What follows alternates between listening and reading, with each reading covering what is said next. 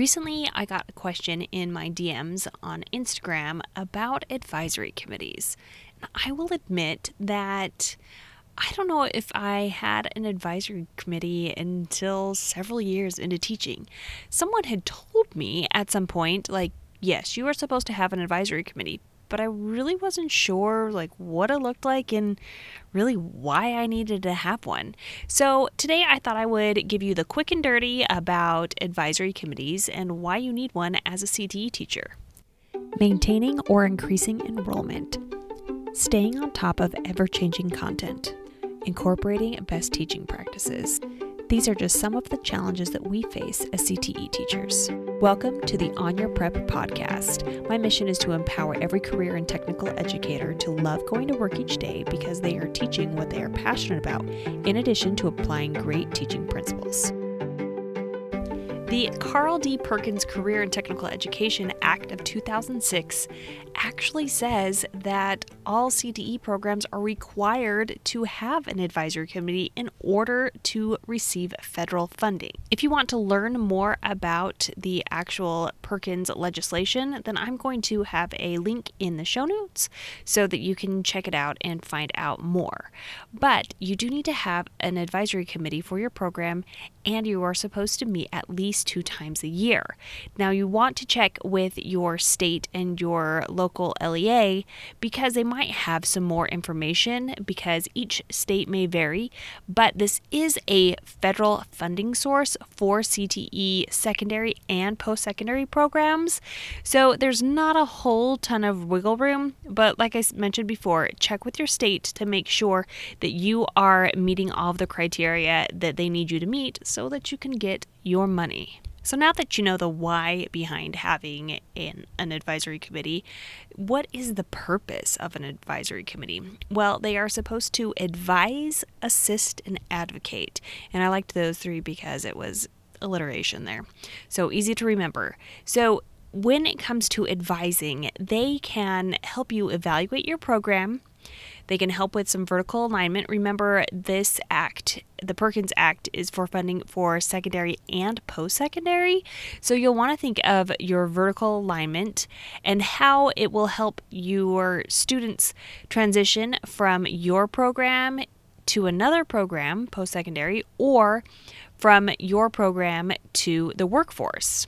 When it comes to assisting your program, they can help you find student internships, apprenticeships, job shadows, field trips. They can also help you with judging your CTSO competitions or help your students prepare for those CTSO competitions. So they are really there to assist you in preparing your students once again for the workforce. And then the final way is to advocate for your program. And it's your program specifically. So you really want to have members on there who really are supportive of your program and what you are doing. They can also help you decide on equipment and training materials that you may need. And I've actually had several times where it's really been that recommendation from the advisory committee that has persuaded my CTE director to actually buy certain equipment for me. This is also a great way for you to increase your visibility within the community. So you'll have these stakeholders that will be able to really help talk up your program to other community members, parents, and other businesses, which is great for advocating for your CTE program. I do love my Google searches, and so right before I recorded this, I actually did a quick Google search on CTE advisory committees, and several states have come up with handbooks for their states. And if there isn't one for your state, I looked at several of them and they're pretty much the same. So you can read through and get a lot more information on how to run a committee and maybe some other things that you want to think about. But the biggest question that I get is how do you actually find people to serve on that committee? I have found that the easiest place to find committee members is to look at people who are already vested in your program, namely your parents.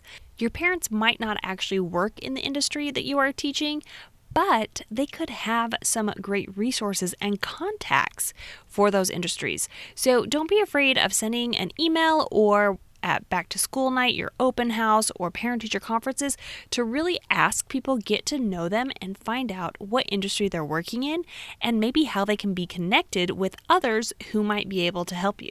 It is important for your committee to be sustainable, and so you do want them to put some skin in the game. They kind of want to stick around for a little bit. So, there have been some schools that have actually done a term kind of serving. So, you would serve for two to three years and it would kind of rotate and they'd let people know. So that's one idea to keep people in there for a long enough time that they're able to see your progress as a program. But let's get back to those who can serve.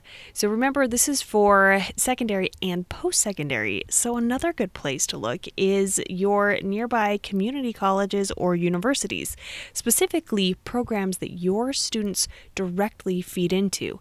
If those universities or those colleges or any of those second post secondary programs have seen the quality of student that you are putting out, or if they're wanting to recruit more of your students, they're going to be more willing to serve on your committee.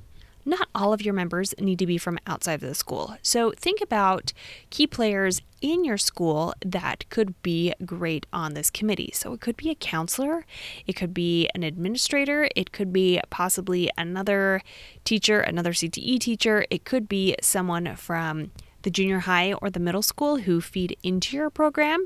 And then it could also be your students and your parents of your students because they are once again vested in what you are doing and what you are achieving. So, the key takeaways from today's episode is you need an advisory committee so that you can get Perkins money. And your advisory committee should be there to help advise you, assist you, and advocate for your program. And then think of some members who may not be directly connected with you, but could be connected through others who would be naturally vested in the success of your program and really utilize them to help make your program stronger. While having a CT advisory committee is something that you need to have in order to get that funding, it does seem like just one more thing and especially if you're teaching multiple preps. That's why I'm creating a mini course specifically for CTE teachers to help you plan and put together systems and routines that will make your life so much easier and your classes virtually run themselves so that you can enjoy teaching because you deserve it. You have these skills that you would love to share with students, and quite frankly, you could be doing a lot more things than teaching. You owe to yourself and to your students to love what you do and love your schedule. Be sure to sign up for the waitlist at Khristen Massic, K H R I S T E N M A S S I C dot com forward slash waitlist so that you will know when things are rolling out and what exciting things are going to be included.